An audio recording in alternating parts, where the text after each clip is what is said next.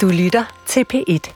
Velkommen til Vildt Naturligt. Dine værter i dag er Anders Kofod. Vicky Knudsen og Johan Olsen.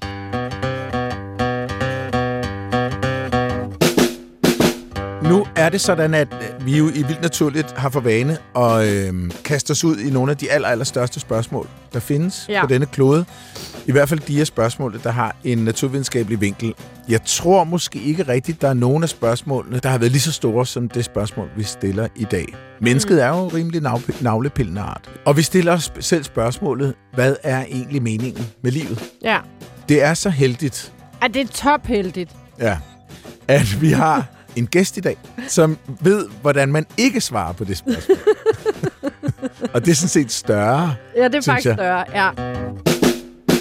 Han har øh, lige øh, udgivet en bog med titlen Mening med livet, menneskedyret fra fødsel til død og lidt efter. På forsiden er der et menneskedyr. Men der er også en masse andre dyr. Ja, og det er der en god grund til. Så derfor, velkommen til biolog, naturformidler, Anders Kofod. Tusind tak skal I have. Det, du har kastet dig ud i, måske skulle du fortælle lidt selv om, hvad det er, du har kastet dig ud i. Jamen det er sjovt, jeg har jo, som alle andre mennesker, og du, som du selv siger det, det er en meget menneskelig evne at have, eller vilje at have, til at finde meningen i sit eget liv. Øhm, og jeg har forsømt den lidt i de ting, jeg har arbejdet med. Jeg kigger jo på dyr, mm. og jeg kigger på deres adfærd, og prøver at finde meningen i deres adfærd, og så har jeg fuldstændig har glemt mennesket, som jo er et dyr, som alle de andre. Og det er egentlig lidt pudsigt, fordi øh, hvorfor egentlig ikke det? Mm-hmm. Vi, vi gør det jo hele tiden. Jeg tror, at så, så, så, så længe vi har været mennesker, der har vi prøvet at søge den her mening. Og det har jeg så også gjort. Og nu er det jo måske en lille smule provokerende at kalde øh, bogen for meningen med livet, som om der kun er én. Mm. Fordi jeg, jeg, jeg må jo indrømme allerede i foråret afsløre, at det er der ikke. Mm. Der er ikke nogen mening med livet. I hvert fald ikke, hvis du kigger på det biologisk. Mm. Altså, det, det, det er et fjollet spørgsmål. Du kan lige så godt spørge dig selv, hvad er meningen med sand? Mm. Sand er bare. Og sand kan være smukt, sand kan være spændende, sand kan alt muligt, det kan danne smukke mønstre, det er virkelig vildt sand, men der er ikke en mening med sand på stranden. Det er der bare ud fra nogle fysiske parametre, og det er nøjagtigt det samme med livet. Mm. Livet er bare. Ikke desto mindre, så søger vi menneskedyret jo mening, og det synes jeg var spændende. Så det gik jeg så ind i. Og for at få mening i mit eget liv, så samler jeg puslespilsbrikker.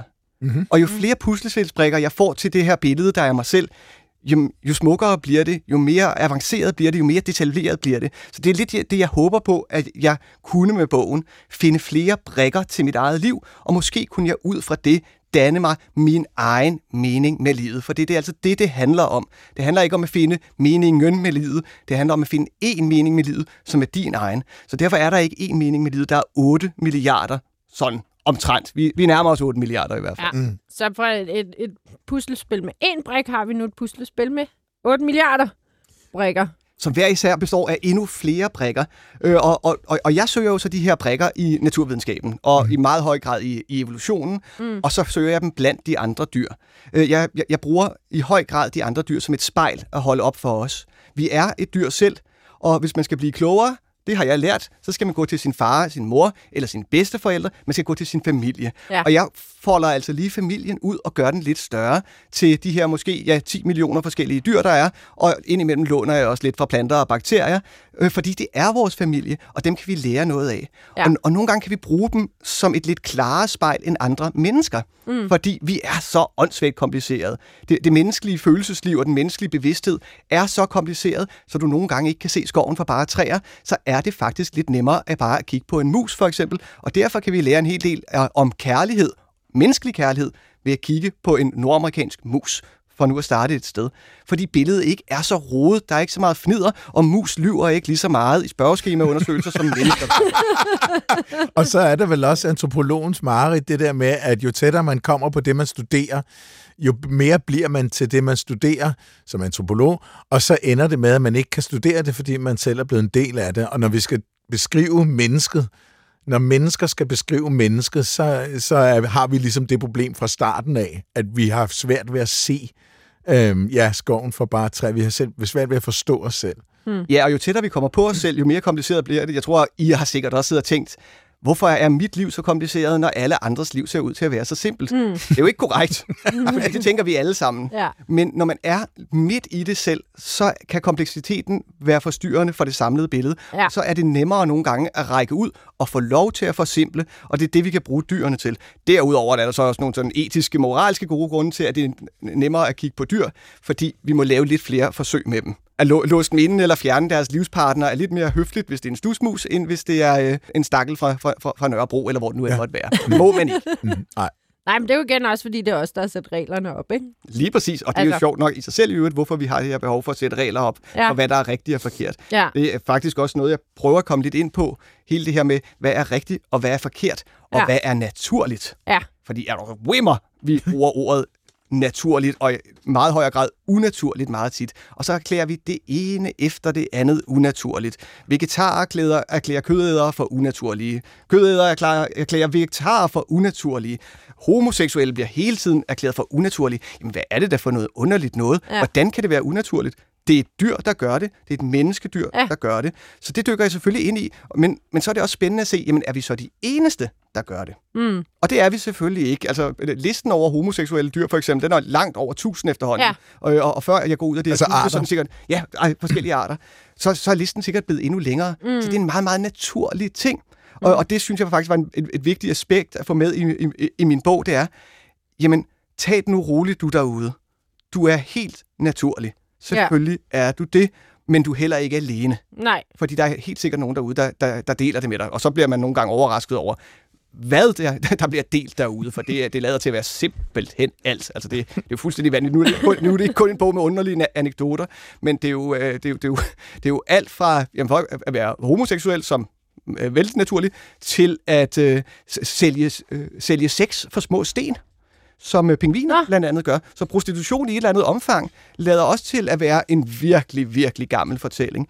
Øhm, og, og, og det hele handler om at give en ressource for en anden ressource. Så ikke engang det øh, har vi til, øh, for, for os selv. Altså i 1913, så kommer der en rapport skrevet på Jeg husker den. Og så tænker jeg bare, Anders, kan du ikke fortælle, hvad, hvad det der går ud på? 1913, Ja, pingviner. De første øh, engelske forskere kommer til Antarktis, og så ser de pingvinerne og går i gang med at iagtage pingvinadfærd, fordi den slags skulle man jo. Mm. Og så bliver de rystet i deres grundvold, øh, deres viktorianske grundvold, om jeg så må sige.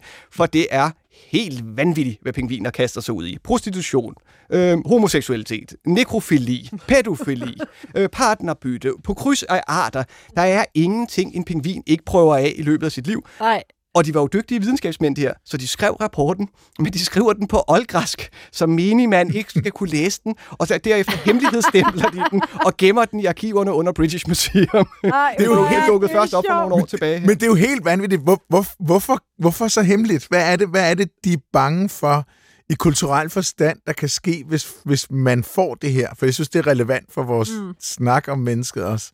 Jamen det er nemlig det der med, at jamen, vi, hvis de her gør det, og vi ved, de her gør det, jamen så er der en, en kobling mellem dem, dem og os, vi ikke er særlig glade for. Men så trækker vi jo også hele tiden værdier ned over andre, og det er der, hvor jeg synes, at unaturlighed bliver så farligt, fordi vi bruger det altid ekskluderende. Mm. Du er unaturlig, jeg er naturlig. Og, og, og, og så har vi, har, erklærer vi, at nogle ting er forkerte, og nogle ting er, er, er rigtige. Og når man så ser pingviner gøre det forkerte, Ja, så bryder vi kraftigt med verdensbilledet. ja. Fordi godt og ondt bør vi ikke kunne overføre på pingviner. Nej. Og det kan vi heller ikke. det Nej, er noget, vi selv definerer det her. Men, men når man ser dem gøre adfærd, som man har stemplet som forkert, så kommer man jo i et, i et moralsk dilemma som videnskabsmand. Skal jeg skrive det moralsk forkerte ned? Øh, eller skal jeg ignorere jer videnskab nu her? Og, altså, hvad, hvad, hvad gør jeg egentlig? Og lad som om, de derfor. bare hygger og har en, en partner for livet. Og... Lige Ja. Ja. Og, det, og, det er jo, og det er jo også interessant i, i, i religiøs øh, betydning, ikke? fordi der er blevet sat nogle, man har nogle øh, etiske retningslinjer og nogle livsregler ud for det religiøse, samtidig med, at man har en idé om en, en almægtig øh, Gud, som har skabt naturen omkring os, så at mennesker kan gå rundt og nyde de fine blomster og de søde pingviner og sådan ting der.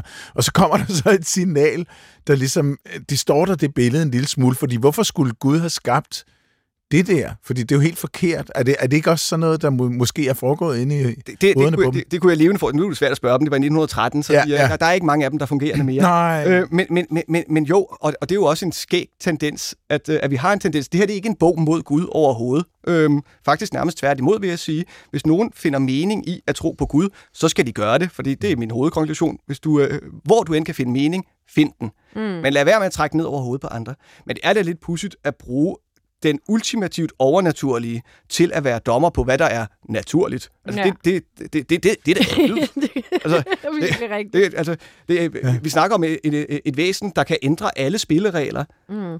men som så også øh, i givetvis har skabt lige præcis den unaturlighed, som du lige netop har observeret i en pingvin. Ja. Det bliver noget råd en gang imellem. Ikke? Ja. Når man går ind i en dyreart og kigger på den, så ser man noget, så prøver man at forklare det. Mm. Øh, og det er jo det samme, jeg prøver at gøre i bogen. At jeg ser noget hos os, og så prøver jeg at forklare det. Og når jeg siger, at jeg prøver at forklare det, så står jeg jo på skuldrene af giganter. Mm. Så det, jeg trækker jo på alle mulige menneskers forskning. Øh, og jeg har jo været så heldig, at jeg har fået lov til at låne eksperter herhjemme også, så jeg kunne sidde og interviewe øh, andre mennesker. Så det ikke kun er en biolog, der kigger på det her, øh, så jeg også kunne få lov til at tale med, med en filosof, en, en, en hjerneforsker i bevidsthedsforstyrrelser og hjerneskader, øh, alderdomsforskere, sprogforskere, mm. for at komme bredt om, hvad, hvad, hvad er et menneske egentlig? Ja. Men, men jeg har prøvet at gå ind i det, og så, og så gå et liv igennem, og så sige, hvor er de store øjeblikke egentlig i et menneskeliv? Ja. Øh, jeg har spurgt mig omkring blandt andre mennesker, for det er et godt sted at starte, og så øh, sige, jamen, hvad er de store be- begivenheder? Og den, mm. den første store, det er selvfølgelig, at overhovedet at blive til, at blive undfanget som er en fantastisk proces til at starte med, som, man, som virkelig gør en ydmyg. Allerede der fandt jeg mening i mit eget liv. Det er jo så svineheldigt, at vi overhovedet sidder her. Nej, men jeg skulle lige til at sige, at det er da ikke noget, man kan huske. Så, Nej, nej, man kan ikke huske det, men man er et produkt af det, ikke? Det Ja, det er rigtigt. Vi er jo alle sammen et produkt af sådan omtrent 250 millioner sædceller, der kæmper sig frem mod et æg. Ja. Kun én af dem vinder.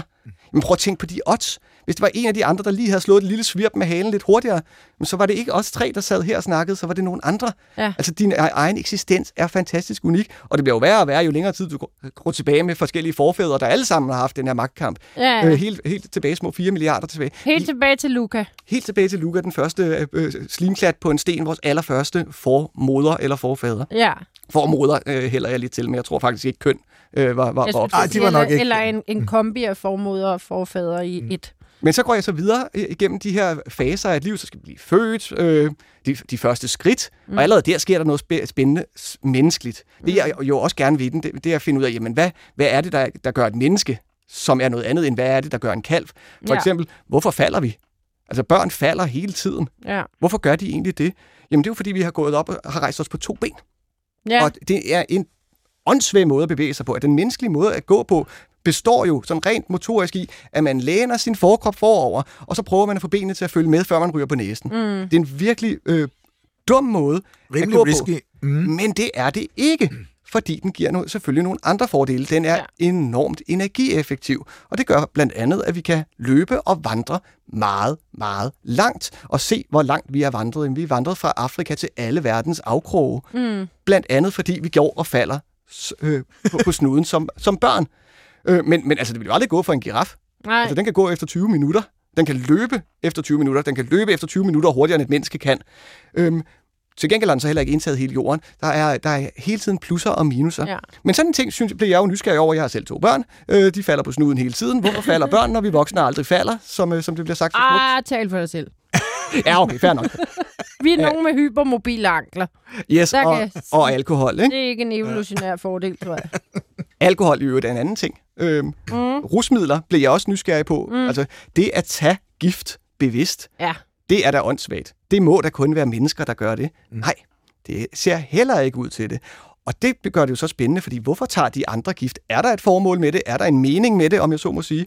Eller er det bare fuldstændig tilfældigt? Og så kan man dykke ned i det og se, jamen, Ja. måske er der, måske, det ser ud til, at der er aber, der bruger øh, rusmidlet blade, ikke for at få en rus nødvendigvis, men fordi det dræber parasitter i maven.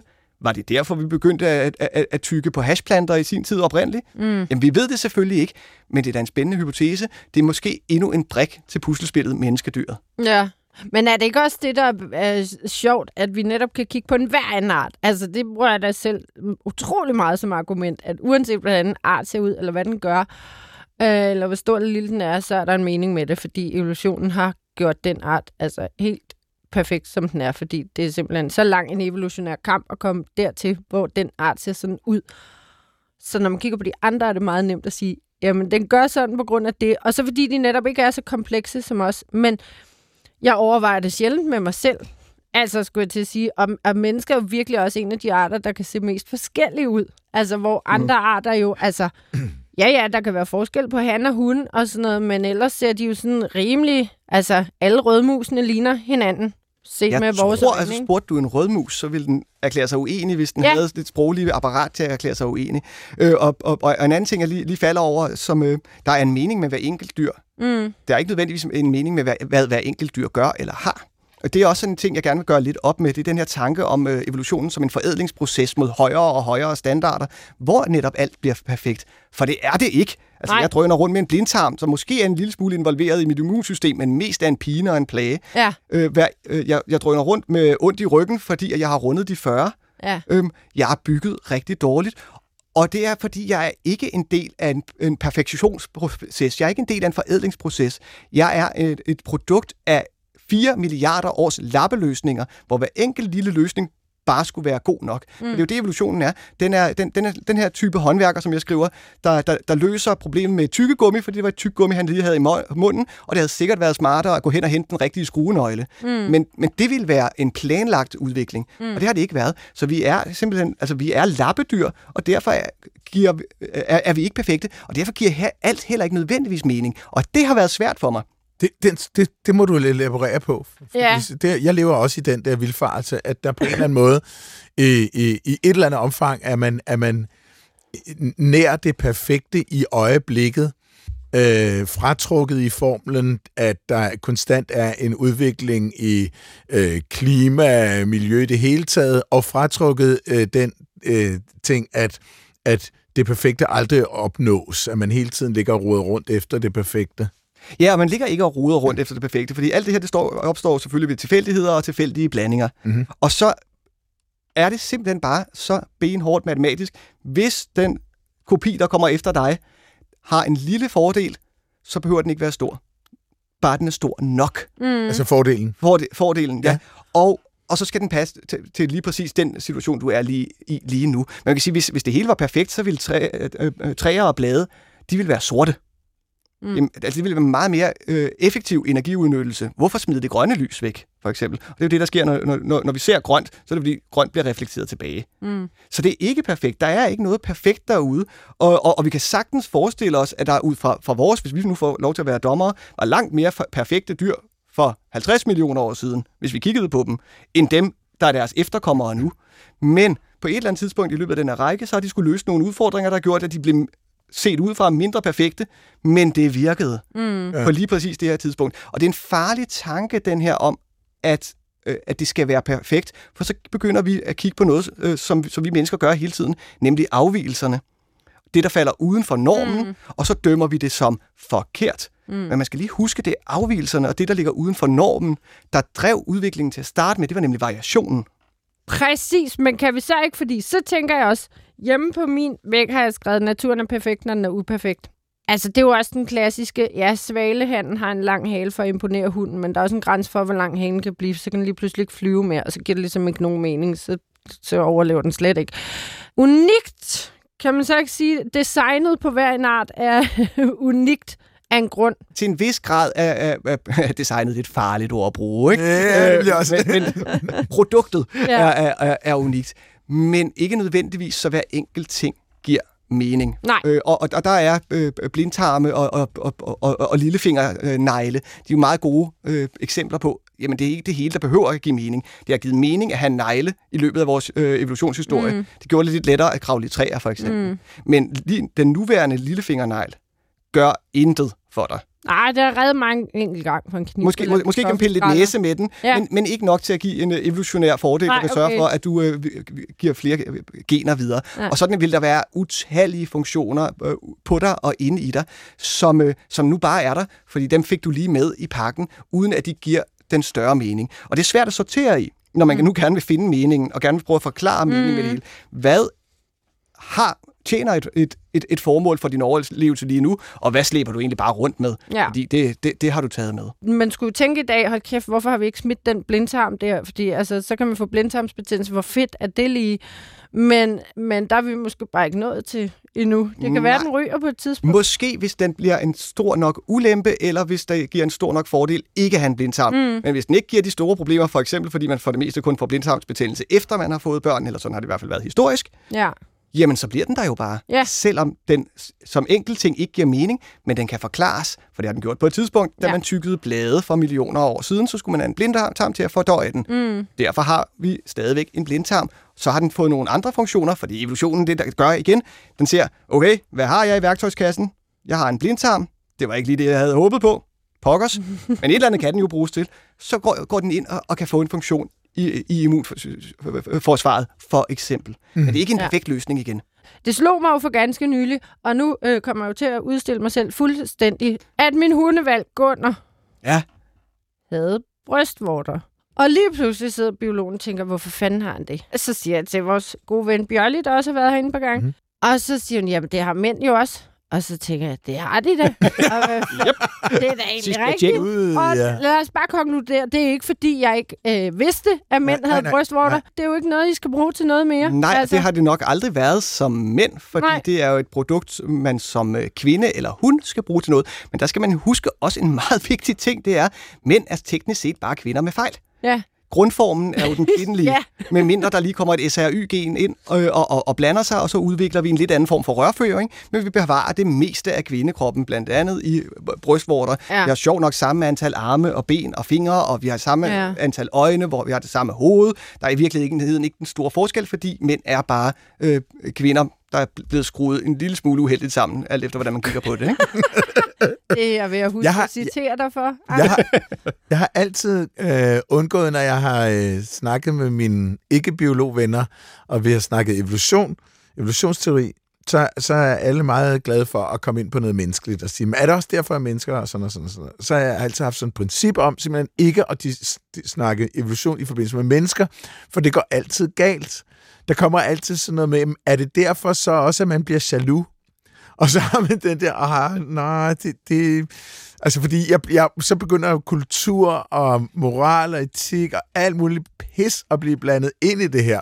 Så jeg har altid, nu holder vi os bare til øh, giraffer og spidsmus, fordi det, det, det er noget, vi sådan ligesom kan se på udefra. Lige snart man begynder at tale om mennesker, så går det fuldstændig galt. Og alligevel så lykkes du med den her meget, meget svære øvelse i din bog.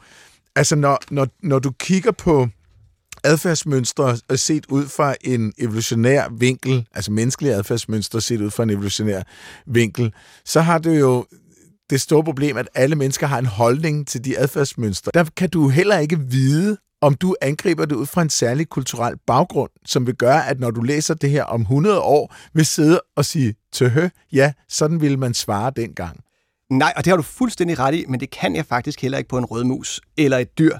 Fordi Nej. dem sætter vi også ind i vores egen kulturelle kontekst, og vi tolker på dem i vores eget kulturelle billede. Et meget smukt eksempel, som I sikkert kender, det er, at øh, vi skal ikke mange år tilbage, så gik vi alle sammen og sagde øh, om en løveflok, at det var kun hunderne, der jagede. Mm-hmm. Og hans øh, job, det var at beskytte flokken, men han gik ikke på jagt, til gengæld fik han lov til at spise først.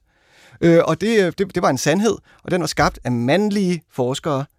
Øh, problemet er, at det var ikke rigtigt, når man, når man kigger på løver, er det ikke rigtigt. Mm. Altså, hannerne går også på jagt, og en hundløve øh, overlader bestemt ikke sit bytte til en han, hvis hun, hvis hun ikke gider. Nej. Og det opdagede vi, da der kom kvindelige forskere ned og kiggede. Så vores sandheder er i høj grad formet af vores egen forforståelse og vores egne kulturelle billeder.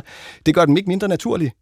Mm. Det er jo bare, fordi vores, vores øh, kultur, vores forforståelse, er jo et produkt af os selv. Det Ja. vil sige vores egen krop, vores egen hjerne, vores egen bevidsthed. Og vores egen bevidsthed er altså også naturlig. Det er også noget, der er blevet udviklet over millioner af år til at vi kunne have den her evne. Og ja, så kan jeg ikke flyve rundt i mørket og skrige og høre mit ekko som en flagermus. Den evne har min hjerne ikke, men min hjerne har en, øh, den har en bevidsthed, som overgår de andres. Må jeg gå ud fra indtil den dag, vi kan snakke med dem og spørge, om det var rigtigt. Ja, Ja, måske en ting, vi aldrig nogensinde kommer til. Det kommer vi nok ikke til. Også af den simple grund, at vi er dem med sproget. Mm. Og de, ja. der er dyr derude, der kommunikerer. Det gør de nærmest alle sammen. Der er helt sikkert også dyr, der har lyde med en mening. Og det lader også til, at der er dyr, der har øh, en form for grammatik, det vil sige, at lydenes placering i forhold til en anden afgør, hvad lyden betyder. Ja. Det er stadig ikke det menneskelige sprog. Øh, som som øh, øh Ken Ramshøj, som, som, jeg, øh, som er min sprogforsker i bogen, siger, ja, men prøv at tænke på kompleksiteten i det menneskelige sprog. Det er uendeligt. Du kan skrue en sætning sammen, som er uendelig. Du kan blive ved med at køre på den. Mm. Tænk på de grammatiske regler, der ligger bag det. Den kompleksitet, den finder vi simpelthen ikke derude. Så der begynder vi at få en af de evner, hvor menneskedyret har noget helt for sig selv. Ja. Og, og du kan, vi, vi kan også lige referere til Noam Chomsky, som øh, opfandt, øh, eller, eller kom på begrebet Universal Grammar, som siger, at et barn fra, fra at have lært ganske, ganske få gloser, kan formulere en sætning, barnet aldrig har hørt før ovenikøbet en sætning, der aldrig er sagt før, mm. som giver mening. Og det er fantastisk, og det er super spændende, og jeg, jeg, jeg, jeg kratter også i den overflade, fordi selv sådan en unik evne, menneskelig evne, vil jeg jo altid stå på mål for, er udviklet fra noget andet. Mm. Men ja. hvilket andet? Ja. Og i hvor høj grad bliver den så delt med andre? Jamen lidt gør den, Øh, man har jo for eksempel prøvet at lære øh, chimpanser og gorillaer alle mulige former for, for sprog. Øh, I starten prøvede man at lære dem talesprog, øh, men de er lidt forkert skruet sammen i, øh, i, i strubehovedet til at kunne lave nej, nej, tale. de er anderledes skruet sammen. I forhold til lige at løse den udfordring, ja, så de, ja, ja. de er udfordret, lad os sige det på den måde. ja. øhm, og så har man prøvet at lære dem lidt, lidt forskellige tegnsprog, man har lært dem øh, at, at, at trykke på touchpads og alt muligt, og, og de kan lære at forstå ufattelig mange ord. Der er måske også sådan lidt rudimentær grammatik, men det er ikke vores sprog, og de bruger det heller ikke, selv når de har lært det på samme måde som os. De, de kaster sig ikke ind i, i, i tegnsprogs diskussioner med hinanden, hvor de udveksler. Nej. De råber af hinanden i stedet for. Så ja. den ene laver håndtegn, og så laver den anden et andet håndtegn, men, men, de, men de interagerer ikke på samme måde. Men det øh, ændrer jo ikke ved, at vores evne til at kunne tale kommer et eller andet sted fra. Øhm, og hvor den så kommer fra, jamen det ved vi ikke. Der er nogle spændende gener, man, man, man, man sidder og kigger på, øh, som kunne være, være involveret i det, men, men reelt ved vi det ikke. Altså, som du siger, vi kan jo rigtig godt lide normerne. Vi kan virkelig godt lide at være en del af flokken, ikke? og ikke skille os ja, for vi, meget ud. Og vi kan og rigtig godt lide, at, at, at andre ikke er en del af flokken. Ja, lige det bruger præcis. vi også meget krudt på. Fordi øh. det bliver lidt alfa-agtigt. Hvad? Ja, men det, det, vi bruger det jo i virkeligheden, og i virkeligheden er, er der en, en potentiel god forklaring på det også. Mm. At være skeptisk over for en anden flok har helt sikkert givet mening.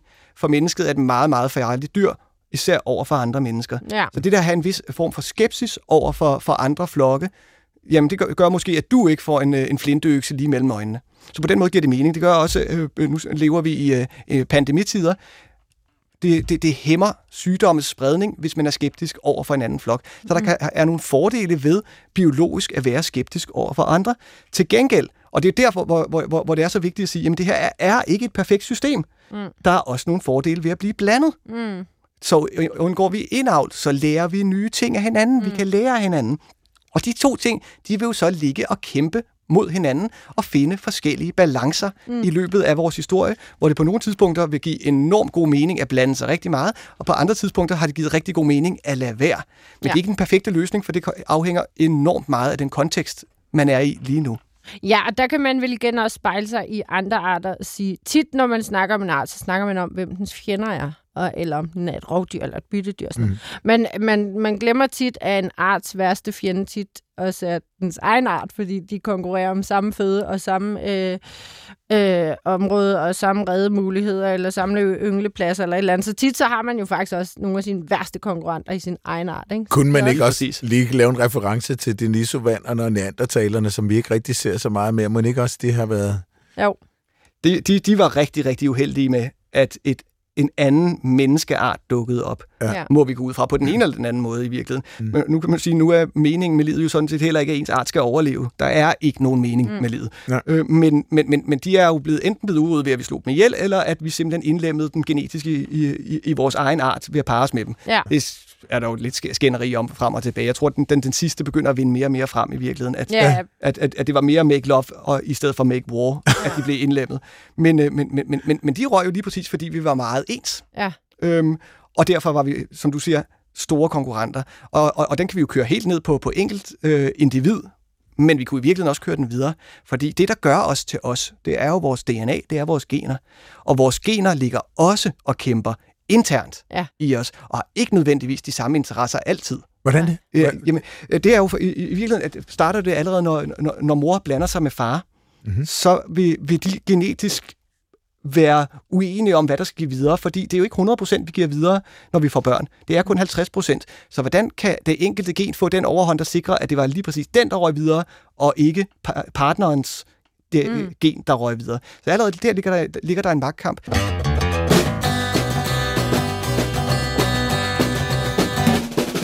Du lytter til Vildt Naturligt. I dag har vi besøg af Anders Kofod, der har skrevet en bog om meningen med livet, menneskedyret fra fødsel til død. Og lidt efter.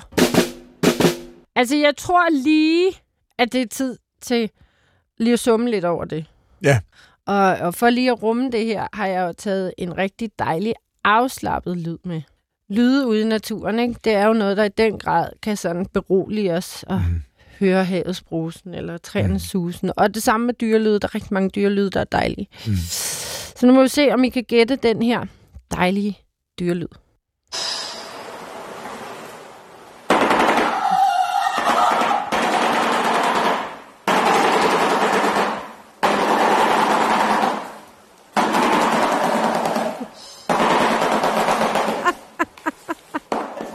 aldeles forfærdelig lyd.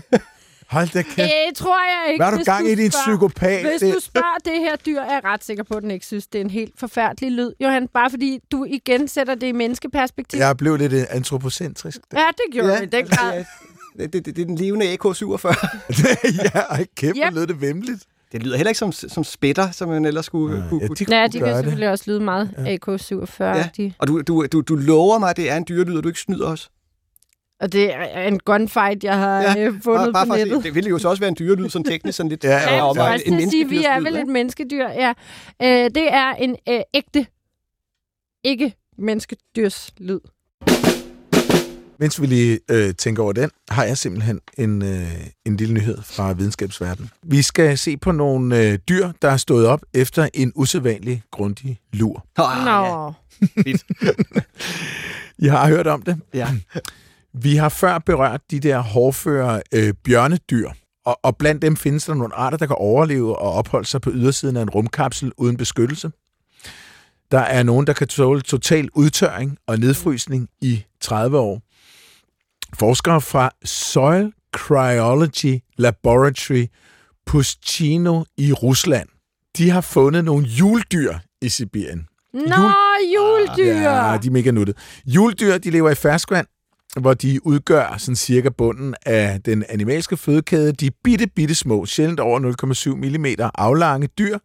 Sådan et ormeagtigt. Så har de en tog i den ene ende, som de sætter sig fast med, og så har de en ret stor mund i den anden, som, som de filtrerer vand igennem. Og så har de sådan et eller andet sted op til fem øjne. Det overraskede mig en del, da jeg lige mm. satte læst lidt op på jul. Op til fem øjne. Ja, op til at fedt øh, også. Ja, netop. Der er variation der. Ja. ja, alt imellem 0 og 5 øjne. Ja, Uh, og så reproducerer de sig typisk ved partonogenese, altså sådan noget jomfrufødsel. De kloner sådan simpelthen sig selv. Der, der er nogle af dem, hvis jeg ikke husker helt forkert, der hedder de bideloide øh, juledyr, som aldrig har dyrket sex. Ja. Eller de sidste mange millioner ja. har de ikke. Øh, og det, de gør i stedet for, det er, at så låner de DNA fra andre. Ikke egen, deres egen art, men helt andre grupper. Så øh, når jeg mangler et gen i dag, jeg går ud og stjæler det. Det er jo det var satans. Det er vanvittigt. Nå. Og det er lige præcis dem, den type juldyr, øh, den her nyhed handler om. Forskerne her, de fandt juldyr i den sibiriske permafrost, der havde været frosset ned i 24.000 år. så vidt jeg ved, så er det kun overgået af et øh, fund af en nematode, som også er et ret sådan de er også ret kår, de har overført. Ja, det er sådan, som havde ligget ned for os i 30.000 år, som altså levede op, den betød op. Men altså, de her juledyr, det er virkelig en rekord. 24.000 års lur i permafrosten, og øh, der ligger altså film, hvor man ser dem øh, vågne. Men en ting, som jeg, som jeg tænkte over grund til, at jeg ville have den med, det var det der med, at vi snakker jo tit om skrøbelige økosystemer og alle de der ting.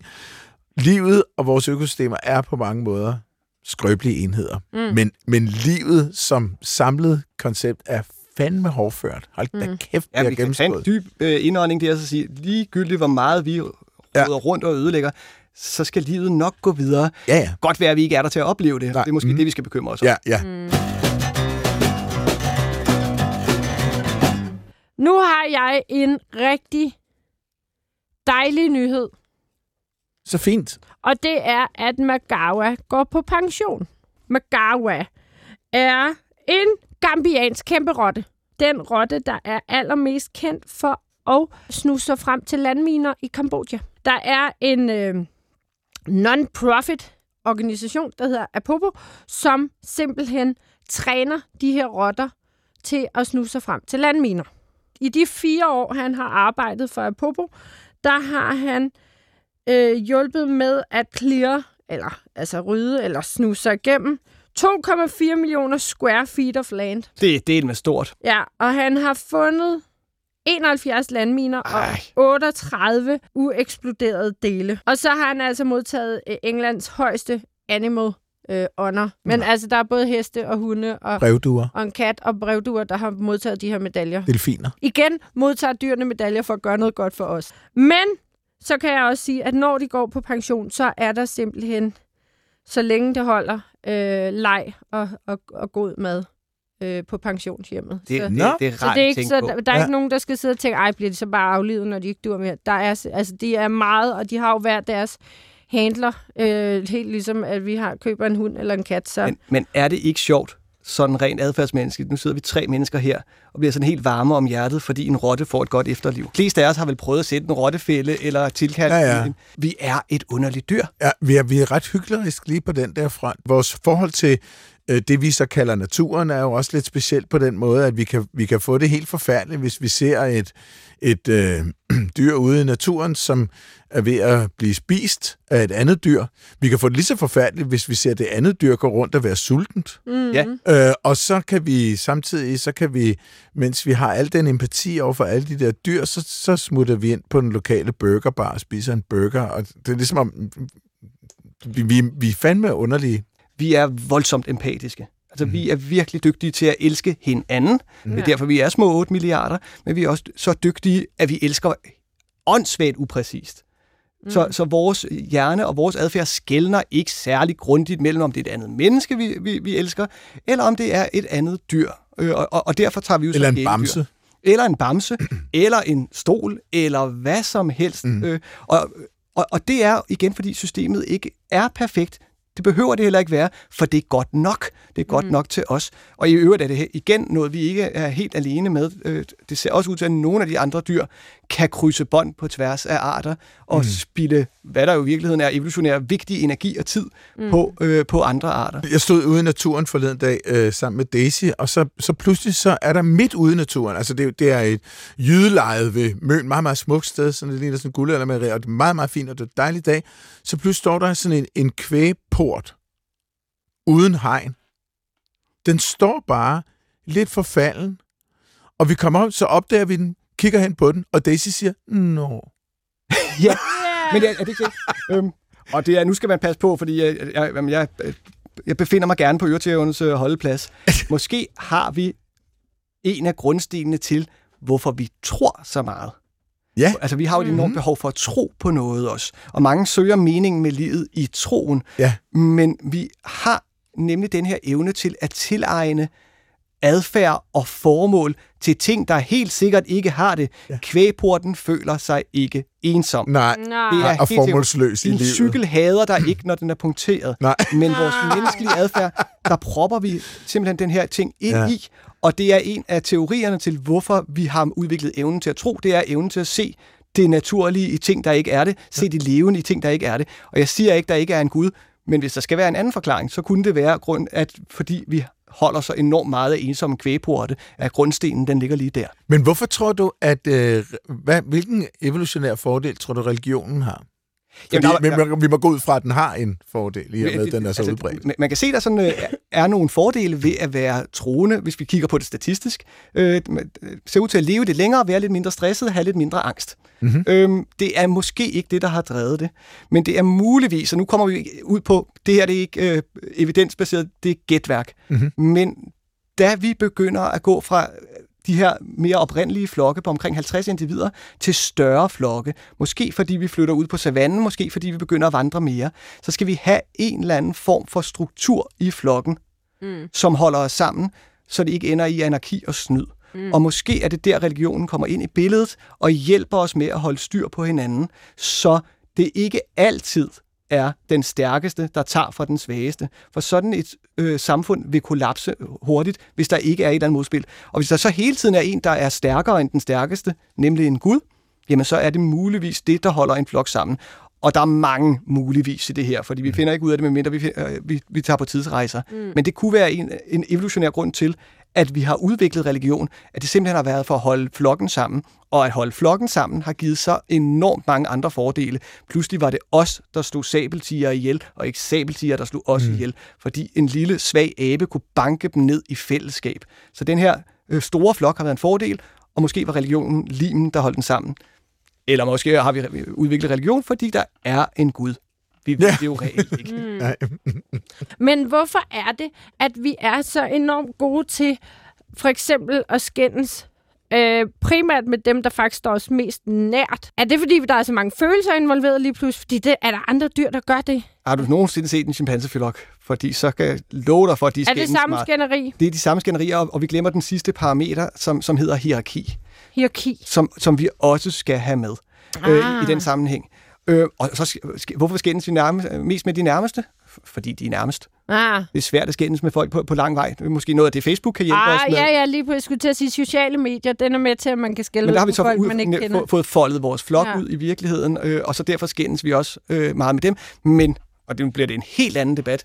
Vi har mistet den, øh, det, der, der kan være lidt øh, dæmpende på et skænderi, angsten for at få en knytnæve i, i ansigtet. Ja. Når du skændes med din nærmeste, ligger den fare, der er latent. Ja. Fordi du er inden for rækkevidde af et andet menneske. Når du skændes med nogen på internettet, så er du ikke bange for konsekvenserne på samme måde. Nej. Men ellers behandler du dem, som om de var en af dine nære. For vi skændes selvfølgelig mest med vores nære. Det er dem, der er nærmest ved at stjæle vores banan. Det er dem, der er nærmest ved at stjæle vores partner. Det er dem, der øh, nærmest, nemmest truer vores plads i hierarkiet. Ah.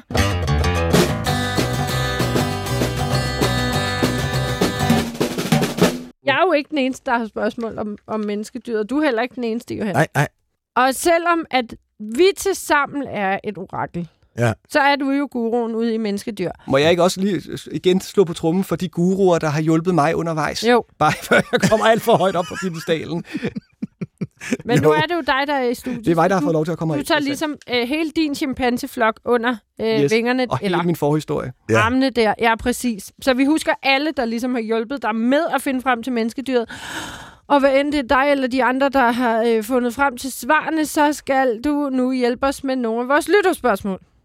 Yes, jeg prøver. Fordi vi har jo tit en lytterspørgsmålsrunde, som vi er meget glade for. Men det er så af og til, hvor vi kan jeg falder helt igennem. I sjældne tilfælde. Og, og ikke utroligt sjældent. Jamen, det er, der, der har taget et års tid at samle de her ja.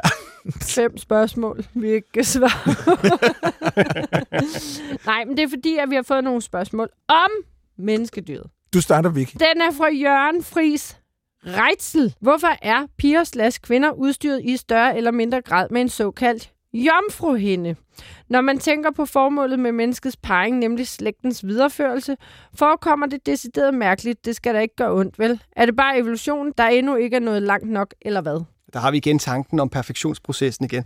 Nej, det ser ikke ud til, øh, jeg kommer faktisk ind på det i bogen heldigvis, øh, at jomfruhinden tjener noget formål. Den er mekanik. Den er et produkt af den udvikling, væggen af røret øh, tager, når man går igennem fosterudviklingen. Den har ikke noget formål. Den, den er bare opstået, fordi nu er røret bygget sådan, og så sidder den der. Og, og så er der ufattelig mange myter omkring mm. øh, jomfruhinden. Øh, for eksempel, at det er en, en, en, en hende nærmest som en, en, en membran, der sidder henover, ja. hvilket øh, de fleste kvinder ville kunne øh, sige, det vil være bøvlet under menstruation, hvis det er tilfældet. ja. Så, så det er den da heller ikke. For det meste er den mere sådan en elastisk ring, der sidder sådan ude i, i, i, i cirklen. Andre gange kan den være et net med mange huller i, så kan der være næsten helt dækket af et enkelt hul i, men den tjener ikke noget formål. Den er bare en rest af væv fra dengang det hele blev lavet. Øh, og nogle gange er den der slet ikke. Mm. Og, og den kan sagtens være røget lang tid før sex, hvis man har, har dyrket øh, øh, hård sport, eller hvis man har, bruger tamponer, jamen så er den tit væk. Den kan også sagtens være der efter den første gang, netop fordi den er øh, et, et elastisk øh, hinde, der sidder rundt om, og elastik, det kan give sig, så den kan sagtens være der bagefter. Mm. Så, så man skal passe på med at tillægge den alt for meget værdi eller mening, for den har ikke nødvendigvis en mening, andet end at den bare er der. Nej, og det må være den allerstørste myte generelt om jomfruhinden, at det netop er sådan en membran, der skal sprænges første gang. Mm. Øh, man har, altså, det kan jeg huske, jeg nærmest frygtede. Mm. Så, åh, nej, vel, så blød Ja, nej, nej. Så altså, jeg tror, det her er en misforståelse, der er voldsomt udbredt. Og Ja. virkelig, virkelig god at få aflevet. Og det er Ja. igen det der med at få de der forskellige puslespilsbrikker til dit eget liv, så du forstår dig selv bedre, så du ikke skal gå og være bekymret for, åh oh, nej, men er det fordi, jeg har gjort noget forkert, at min jomfruhinde ikke er der mere? Nej, Nej, overhovedet måske ikke. har den aldrig været der. Måske har den aldrig været der. Eller og selv hvis den var der, bare skulle ikke. bruge den til noget, Nej, så, præcis. så drop Ja. ja. du bare den. Dahlia Safir, en blomst og en edelsten. Dahlia Safir. Godt.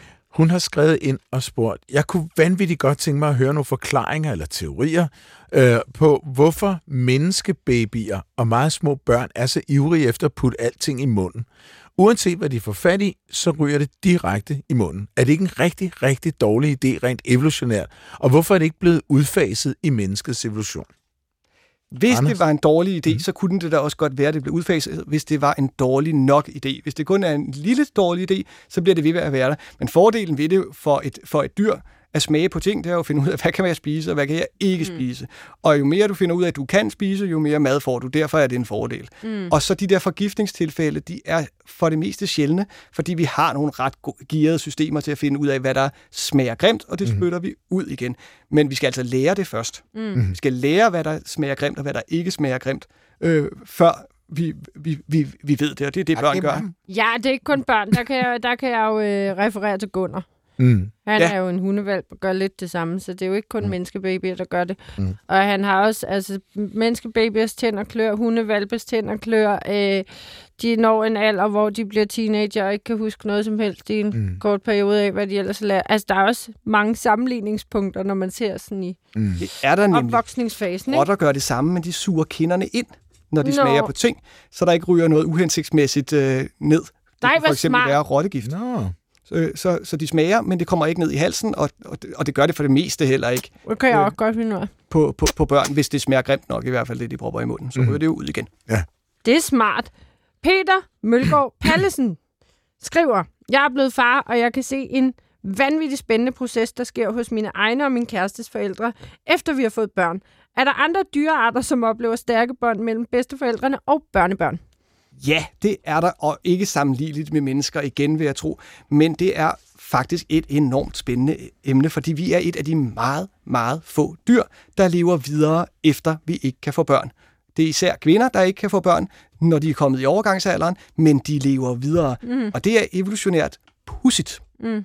Men igen er vi ikke alene, men vi skal, vi skal ud og kigge nogle lidt øh, overraskende steder faktisk. Vi Nå, skal ud og kigge hos, øh, hos, hos valerne, spækhuggere. Nå Spækhuggere ja. kommer også i overgangsalderen, og der er meget stærke bånd mellem bedstemødre og børnebørn. Ja. Og når du så sidder og begynder at regne på overlevelsesgraden og vækstgraden på børnebørn, så er en bedstemor alt afgørende. Mm. Så man har simpelthen man har kaldt det bedstemor-genet, selvom det som nok er, er mange forskellige gener, der, der, der bidrager til det. Men det at have nogen, der passer børn, der ikke er deres egne, men næste generation, er åbenbart en kæmpe stor fordel. Så derfor, givetvis, knytter vi os så meget til vores, øh, vor- vores børnebørn. Hvad med chimpanserne igen?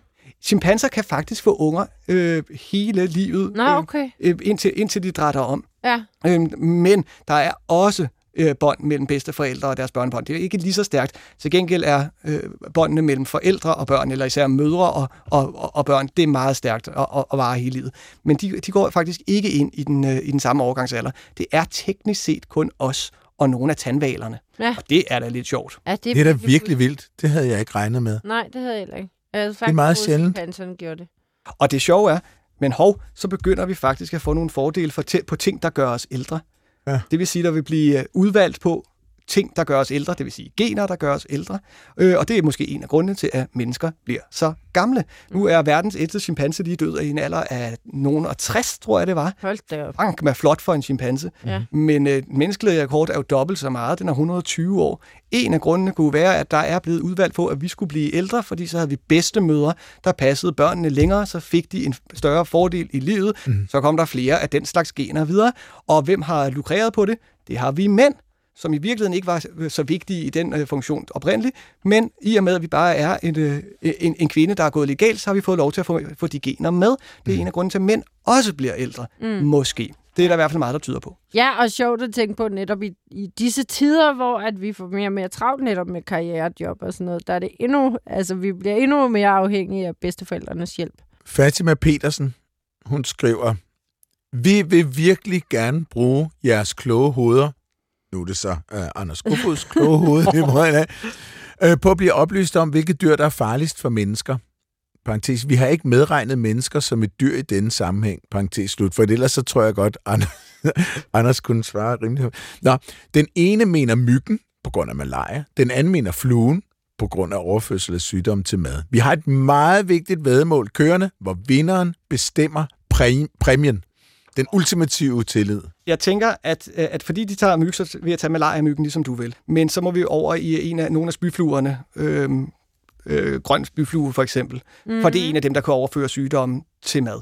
Og der vil jeg sige, at i disse tider, der må det helt sikkert være malaria-myggen, der er den farligste. Mm. Der er ikke så mange, der dør øh, af infektioner øh, og, og grundet madforgiftning. Heller ikke ude i, i, i den tredje verden. Mm. Tror jeg, for jeg har ikke statistik på, hvor mange der dør af forgiftning fra lige præcis en spyflue, men jeg er ret sikker på, at malaria-myggen, den får altså lov til at, til at blive vinderen mm. der. Øh, og så vil jeg, må jeg, jeg må få lov at lige smide en vigtig ting med. Send dem en venlig tanke også. Mm. Malaria-myggen og fluen mm. og bændelormen og leverigten og alle de her små parasitter. Skovflåten. Fordi det, det bliver mere og mere tydeligt, at det, der driver livets udvikling, det er i høj grad parasitterne. Mm. Så vi sidder måske her, som de her pragteksemplarer, vi er, fordi at vi er blevet plaget gennem, af parasitter gennem hele vores yeah. forhistorie. Ellers ville vi stadigvæk være en slimklat som Luca på en yeah, sten. Ja, præcis. Så send en ta- kærlig tanke til bændelormen. Den har gjort det, har det godt. Myggen og, mm. og fluen. Og... Der er en parasit, Anders, du nævner i din bog, som du er stærkt bekymret for, øh, simpelthen forsvinder fra jordens overflade. Og du mener, at det skal være Verdensnaturfondens nye logo. Det går udmærket for pandaen for tiden. Ja. Kan vi være enige om det? Den ja. får også. Og hvad er det for et dyr, Anders? Og det er jo det, det er den, den stakkels fladlus. øh, den bor reelt kun i kønsbehåring, og derfor ja. har den i hvert fald fra 80'erne og frem efter haft enormt trange kår i den vestlige verden, så den nærmest er udryddet. Ej, øhm, for og det, helvede. Og det er da synd. Men hvad, så synes jeg til gengæld, så må vi også sige rent evolutionært, så må vi sgu bare tage hatten af for hovedlusen, ikke? for den lever også kun på mennesker. Og den at kommer vi fandme ikke til at få udryddet, selvom vi i den grad gør en indsats. Nej, det kræver et andet skønhedsideal i hvert fald. Ja, det gør det. Men så, så sidder den også i saksen, så har ja. vi et problem. Og sådan er, sådan er livet jo også. Øhm, ja, igen. Når, når verden ændrer sig, ikke, så, jo. så bliver det slemt. Ja. Nå, vi har lige en sidste, fordi tiden den løber og den under fløjt mig også væsentligt hurtigere, end øh, nogle evolutionære steps gør nogle gange. Og dertil har Claus Brandt Christensen et interessant spørgsmål. Hvad med evolutionen fremadrettet? Evolutionen står ikke stille. Det ligger i jobbeskrivelsen, men mennesket har det med at se alting i nuets perspektiv.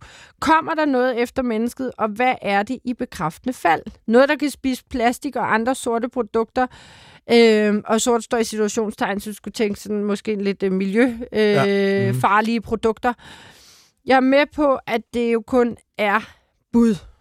Det er så skarpt, øh, det der. Det er fuldstændig rigtigt. Øh, livet går videre, og hvad det ender med, det ved vi simpelthen ikke. Jeg kan så sige, at øh, de plastikspisende og de oliespisende er der allerede. Øh, de findes. Der er, der, der er både larver, der kan spise plastik, mm. og masser af bakterier, der kan nedbryde noget af det her. Om det er dem, der kommer til at overtage i fremtiden, Jamen, det er der jo ingen, der ved. Altså, det er fuldstændig umuligt mm, at svare på. Vi har altid sagt kakalakker, øh, at det var dem, der arvede ja. det hele. Det tror jeg ikke på, fordi Nej. der er andre, der er meget mere hårdfører, hvis det skal være. Så er det altså Sølvfisken. Sølvfisken. Men vi ved det jo simpelthen ikke. Nej. Men vi kan i hvert fald sige som faktum, at det kommer til at udvikle sig videre. Og kommer og spørger mig igen om 10 millioner år, så, så har vi nogle nye arter at snakke ja. om, og de er helt sikkert fede. Ja. Vildt naturligt om 10 millioner år, så kigger vi lige på det. Så kigger vi lige på det. Ej, vil I lige have, høre lyden igen og gætte på den? Ja, ja, ja. Ja. Oh, ja.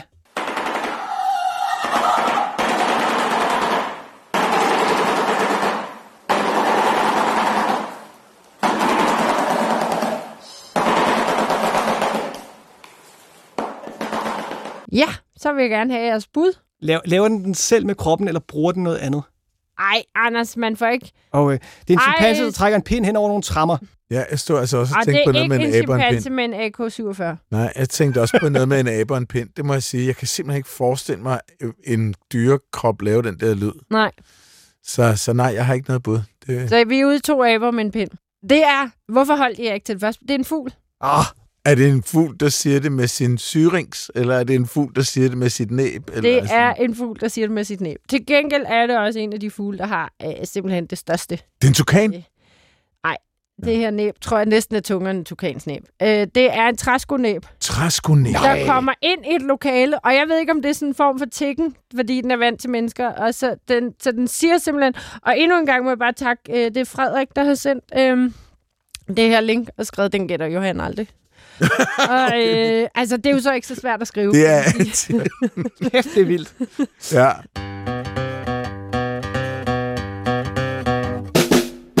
Så er der ikke mere for i dag.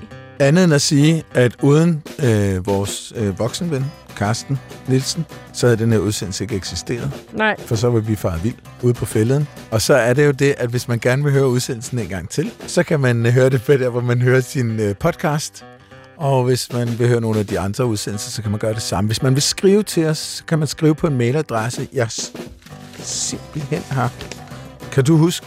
Nej. jo. Vildt naturligt snablag det er .dk. Sådan der. Der kan man skrive ris. Nej, man kan skrive ros forresten. Ja.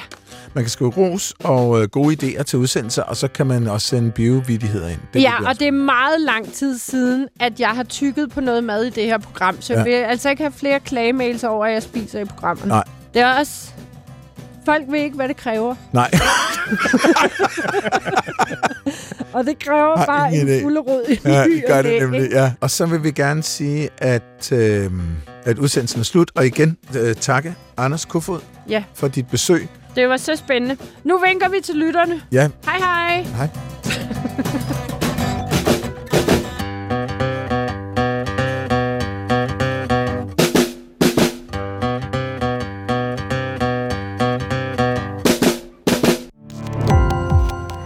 Gå på opdagelse i alle DR's podcast og radioprogrammer. I appen DR Lyd.